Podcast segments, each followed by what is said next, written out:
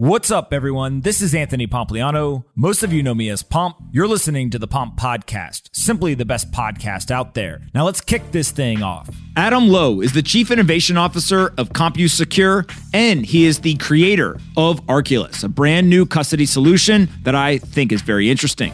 In this conversation, we talk about Bitcoin, cryptocurrencies, regulation, custody, and all of the institutional adoption that is currently occurring. Before we get into this episode, I want to quickly talk about our sponsors. Today's episode is brought to you by Fundrise. You all know I believe that the best investors both understand and seek out extreme asymmetry. Fundrise is here to help you do just that. It's the largest direct to investor real estate investment platform out there, giving you the opportunity to achieve upside of an asset class previously reserved for institutions and high net worth individuals. That's right. Fundrise is making high end private market real estate investing accessible to everyone via an easy to use automated platform. Its 1 million users already know that the investment with Fundrise is capable of producing strong appreciation returns and income generation while helping to stabilize a diversified portfolio. That's more important now than ever in our inflationary environment. See for yourself how over 190,000 other investors have built a better portfolio with private real estate. It takes just a few minutes to get started with as little as $10. Go to fundrise.com slash pomp today, and for a limited time, you'll get $10 when you place your first investment. Again, that's fundrise.com slash pomp. Go check it out. And when you make your first investment, they'll give you $10 on top of it. Fundrise.com slash pomp. This episode is brought to you by 8 Sleep. 8 Sleep is the single best product that I have purchased over the last three years. It completely changed my life. I'm not joking. Pay attention. The Pod Pro cover, which goes over your mattress by 8 Sleep, is the most advanced solution on the market for thermal regulation. It pairs dynamic cooling and heating with biometric tracking. You can go to 8sleep.com slash pomp to check out the Pod Pro cover, and you save $150 at checkout. They currently ship within the United States, Canada, and the UK. Now, I told you, it changed my life. It helps me sleep deeper, helps me sleep longer. I feel much more refreshed, and I have better energy. You want to know how I have relentless energy every single day? Because I sleep on an 8 Sleep. Seriously, go check it out, 8sleep.com slash pomp today. Today's episode is brought to you by Copper. Since 2018, Copper has been at the forefront of institutional digital asset development.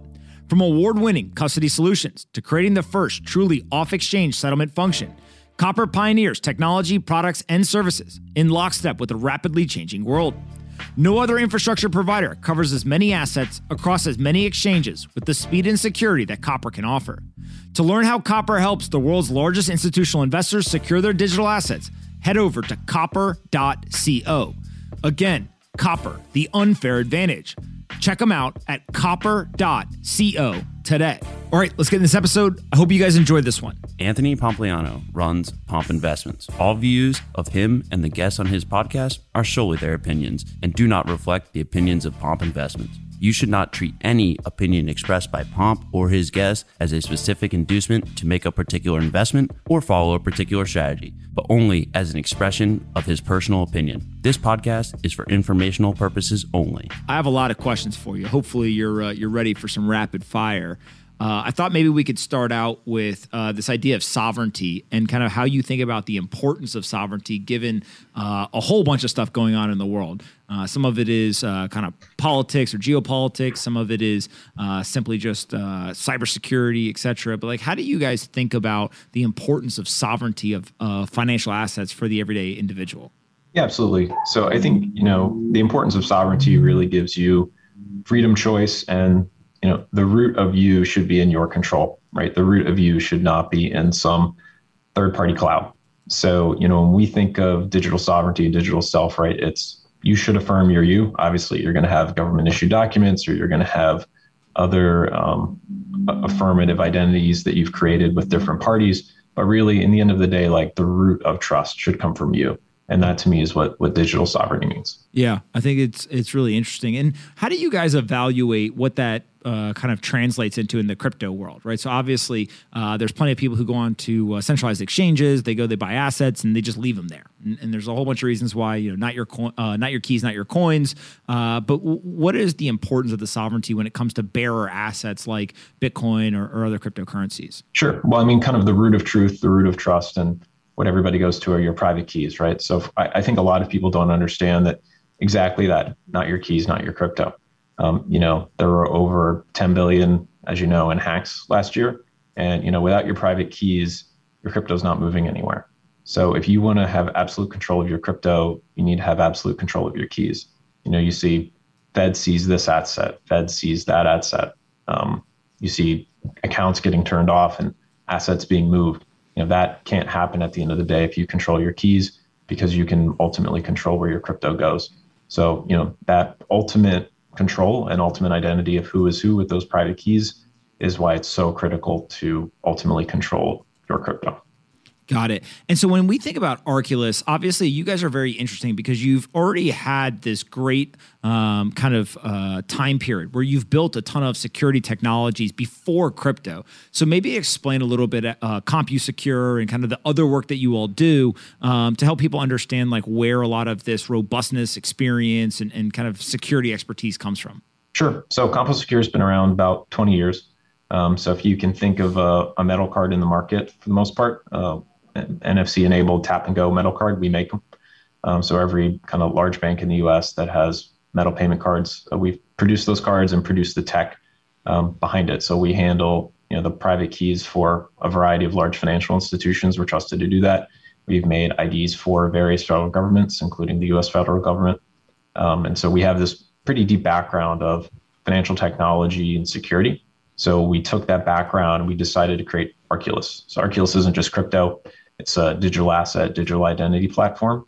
So whether you are using the consumer product that's behind me to control your own crypto keys, or you know whether it's one of our B2B partners where we're using Arculus to use digital keys to passwordlessly sign in and protect digital identities, you know, that's what we've created with Arculus is this platform to help businesses and individuals keep their platforms and self-identities safe.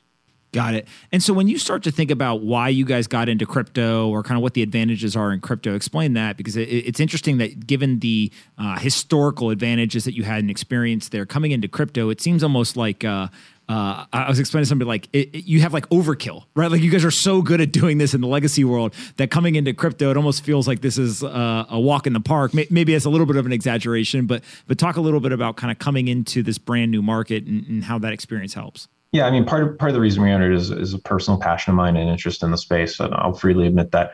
But you know, we really we, we really feel that you know the smart card and the secure element and the smart card gives you a lot of advantages, right? And we're really at a great next point with the product where we can help consumers, you know, on the individual card.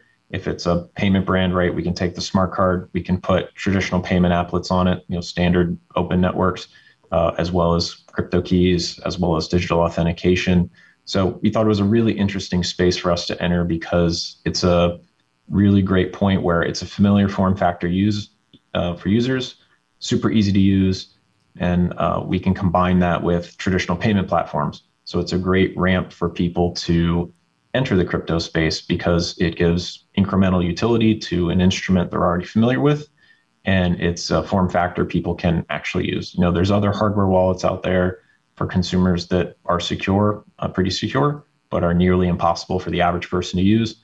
You know, I handed Arculus to my mom, and she was able to use it the first time with no prompting, which I was pretty proud of.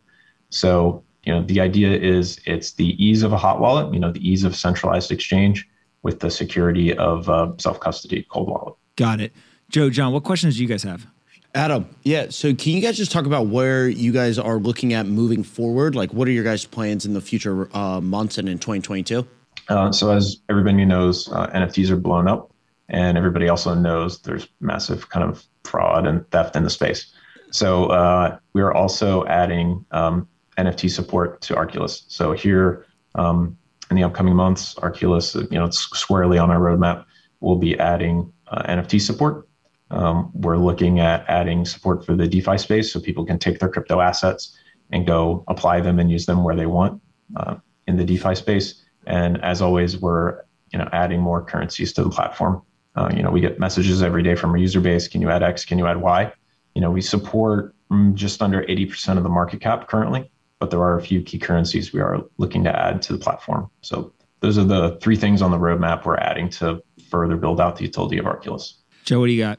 Hey, Adam. So my question would just be around what you've uh, seen and heard from like the average retail users when it comes to cold storage. Like, how has that conversation changed over time? Yeah, you know, people are are really excited um, when they get it. I think a lot of people move to cold storage when they either have a hacking event or they know somebody with a hacking event, or they they realize kind of what we talked about in the beginning of, you know, if I don't control my keys, I don't really control my crypto. So when we talk to the average retail user, you know, we were at CES, we got really positive feedback from people who who touch the platform and use the platform. They want two things. They want security. They don't necessarily want to understand, you know, address derivation and all the details. They just want to trust and know that it works. And they want to know that it's easy to use. So, you know, all of those were core design principles when we built the product. And so it was really positive to get that feedback from the community. And then uh, the feedback we got was essentially the things we're looking to add. Hey, I love my NFTs. Can I see my NFTs with Arculus? Hey, I love a few more coins. And how do I get access to some of the DeFi space? So we we heard that feedback from the community, and those are the you know direct things we're adding to the platform.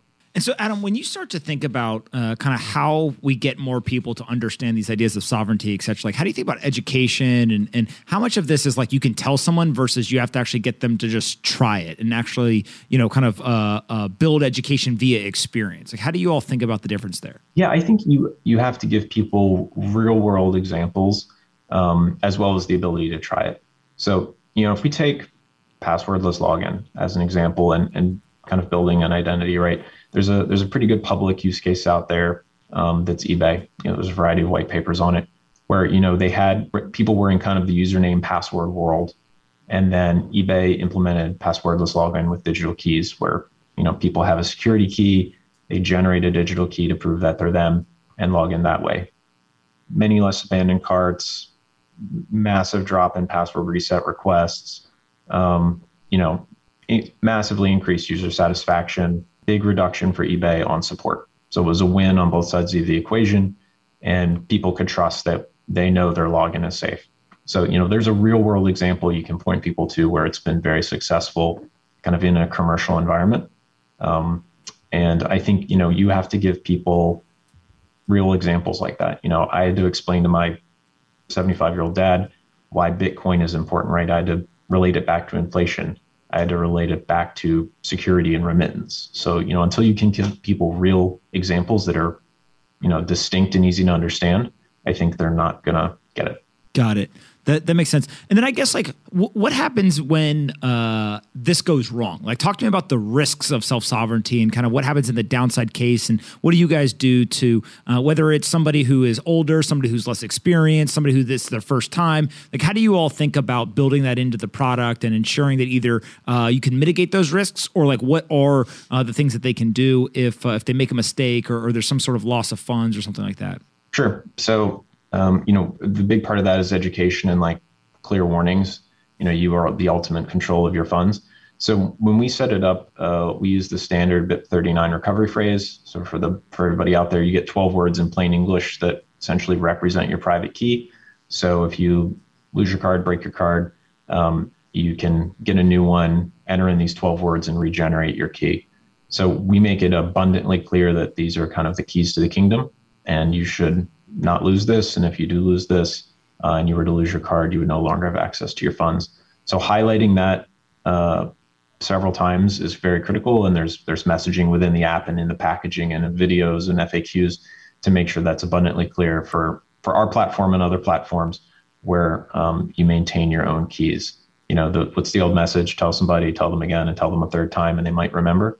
So we, we kind of go by that mantra of making it abundantly clear that um, these this is your recovery seed. Do not share it. Do not lose it. And so when you start to think about uh, kind of consumer behaviors you've seen right now, like are there any trends or any uh, behaviors from the customers already that you can identify and say like, hey, this either surprised us uh, or this is something that's like really interesting that people may not know? Uh, yeah, I think one behavior um, that we've seen that's really interesting um, that I was a little surprised about, and I guess I shouldn't have been, is just the the massive desire to seek yield. So if I had to guess what ratios that we would have seen people purchasing, um, I would have thought it would have been a lot more kind of classic layer ones. I would have thought we would have seen a lot more Bitcoin purchase, a lot more Ethereum purchase, and you know we do see a, a good amount of that. But I was pleasantly surprised in a way the amount of stable coins we see people purchasing. I think so that they can go put them somewhere and, and farm yield. Yeah, it, it's um it's fascinating to see how quickly people have kind of pushed further and further out on the risk curve uh, of a lot of these assets. And uh, I'm assuming, right, that a lot of this is due to uh, kind of monetary fiscal policy stuff and, and just people looking for greater uh, returns or yield or, or, whatever it ends up being. Uh, what about in terms of institutions versus retail? Have you seen anything there in terms of uh, whether it's using your product or, or other things in the market that are worth noting? Yeah, on the business side, we've seen massive uh, increase in interest in this. You know, every fintech that we talk to on the traditional side of the business, or you know, talking to us about Arculus, are figuring out how to get in crypto. Uh, people are asking, should we custody? Should we have our users custody? And and really are, are looking to get into this space. You know, when we started the project a while ago, um, no institutions for the most part were interested in that. You know, there's the Bitcoin ETF and, and a few innovators in the space, but anybody what I would call in traditional banking, even the fintechs really weren't looking at this. Um, and now every fintech we talk to has crypto on the roadmap, has alternative assets on the roadmap, digital assets. You know, it's really interesting. Um, even retail. So we have a ton of different opportunities that are talking about how do we create NFTs? How do we better monetize our brand in the digital space? And people are just thinking much more holistically about how users can manage digital assets relative to their brand. So, you know, adoption isn't coming, adoption is here. And uh, for, for any brand that's kind of not on the bandwagon, they need to start getting on the bandwagon. Yeah. It's, um, it, it, it's also, I think, a, a piece where uh, we're getting a bifurcated market retail really understands the ideas of sovereignty. Institutions, just given their kind of risk mitigation, their mandates, their uh, kind of uh, investment uh, criteria, I don't see, you know, name your favorite hedge fund walking around with uh, a secure, you know, uh, piece of hardware or some sort of sovereignty uh, of their uh, fund assets on their phone or in some sort of device, right? And, and so it feels like uh, the sovereignty is really, really important at the individual level. The institutions obviously have interest in these assets, but they much more look at them as from an investment standpoint than uh, some of the other benefits in terms of censorship resistance, seizure, sovereignty, or whatever, right? Yeah, absolutely. It's it's kind of a classic AUM model for them. Um, it's just another asset in the book. Uh, but they do they do and have a couple have talked to us about you know using this from a security perspective. But yeah, absolutely. You know they they really don't look at it as a immutable asset versus this versus that. And part of that's just compliance driven. Um, you know they absolutely have to comply with all the rules, U.S. and internationally. So you know they're they're used to certain frameworks that they have to live in, and um, you know, I think that for them, that's why it's just another asset on the book uh, rather than worrying about whose sovereignty and who ultimately possesses it. Um, they're also looking at asset classes that are uh, probably some of the original L1s rather than some of kind of the interesting tokenized assets that maybe the retail space is looking at. Yeah. What's next for you guys? Like as you look forward in terms of what else you can build, is it continue to just double down on the products you have? Are there new things that you guys are thinking about or working on? How, how do we think about Arculus uh, and maybe even the larger kind of CompoSecure, uh, you know, ecosystem as you guys continue to build this out? Sure. So I think what you're going to see us grow is um, really the conglomeration of all the different spaces um, with our B2B portfolio. So, you know, from the smart card that we can develop, you know, we're working on kind of putting everything on a single platform, which is what some of our B2B partners have asked for. So imagine a single smart card that is your payment card. So it's over your standard payment networks. It holds your private keys for your crypto. Uh, and it also holds your keys for passwordless digital sign in. So I have a single smart card. I can go to my favorite coffee shop, buy coffee with you know standard credit or debit. I then walk down the road, realize I owe my friend um, some Ethereum send it out of my wallet, sign it with my digital keys. Oh, I have to log into, you know, my favorite platform of choice. I tap my card and I digitally sign and log in passwordlessly. So all that on a single smart card uh, is really valuable because it's something the consumer already carries. You know, platforms have figured out that you would almost have to pay consumers to carry another widget, but if you give them incremental utility on a form factor they're already carrying, um, that's really valuable. You are literally providing more utility and value to the customer on a beautiful piece of hardware that is branded with their brand. So they get a literal touch point with that brand that brings them utility every day. And that's what we're working on. I love it. Uh, it's such a uh, such a strong pitch. Where can we send people to find you on the internet or uh, or find out more about Arculus and potentially buy one if people are interested? you can go to getarculus.com and you can find us on all social at uh, at this is Arculus. Amazing. Uh, I appreciate you coming on. This is uh, it's one of the cooler, more beautiful experiences that I've seen when it comes to any sort of cold storage. So, uh, highly recommend to folks that, uh, that they go check it out. If uh, uh, my per- my only piece of advice around any sort of storage, security, etc. in crypto is always to newcomers take five dollars of your favorite crypto asset and go figure out how do you buy it on an exchange put it into cold storage, then move it onto a hardware device, move it into a software wallet, move it back into cold storage. Like get familiar with how to use these technologies and these products, uh, and do it with a very small amount of money if literally it's you know five bucks that's okay. Uh, because if you make a mistake then you know you, you obviously don't want to lose five dollars but uh, but it's okay if you if you lost five dollars it's an education fee right? A little little exactly. uh, uh kind of um, novice tax if you will. So uh, I highly suggest to folks go check it out and uh, I appreciate coming on. We'll definitely have to do it again in the future. Thank you very much. All right buddy. See you later. Cheers. Thanks so much for listening to today's episode. I really hope you guys enjoyed this one. Make sure you're subscribed on Apple, Spotify, or your favorite podcast player. And if you're looking to try to transition to get a new job in the Bitcoin or crypto industry, we've got you covered. Head over to pompscryptocourse.com. We've developed a curriculum with the top teams across the industry. It's a three week intensive training program with over 50 events packed into that three week time period. Go to pompscryptocourse.com to learn more, and I'll meet you guys for the next episode.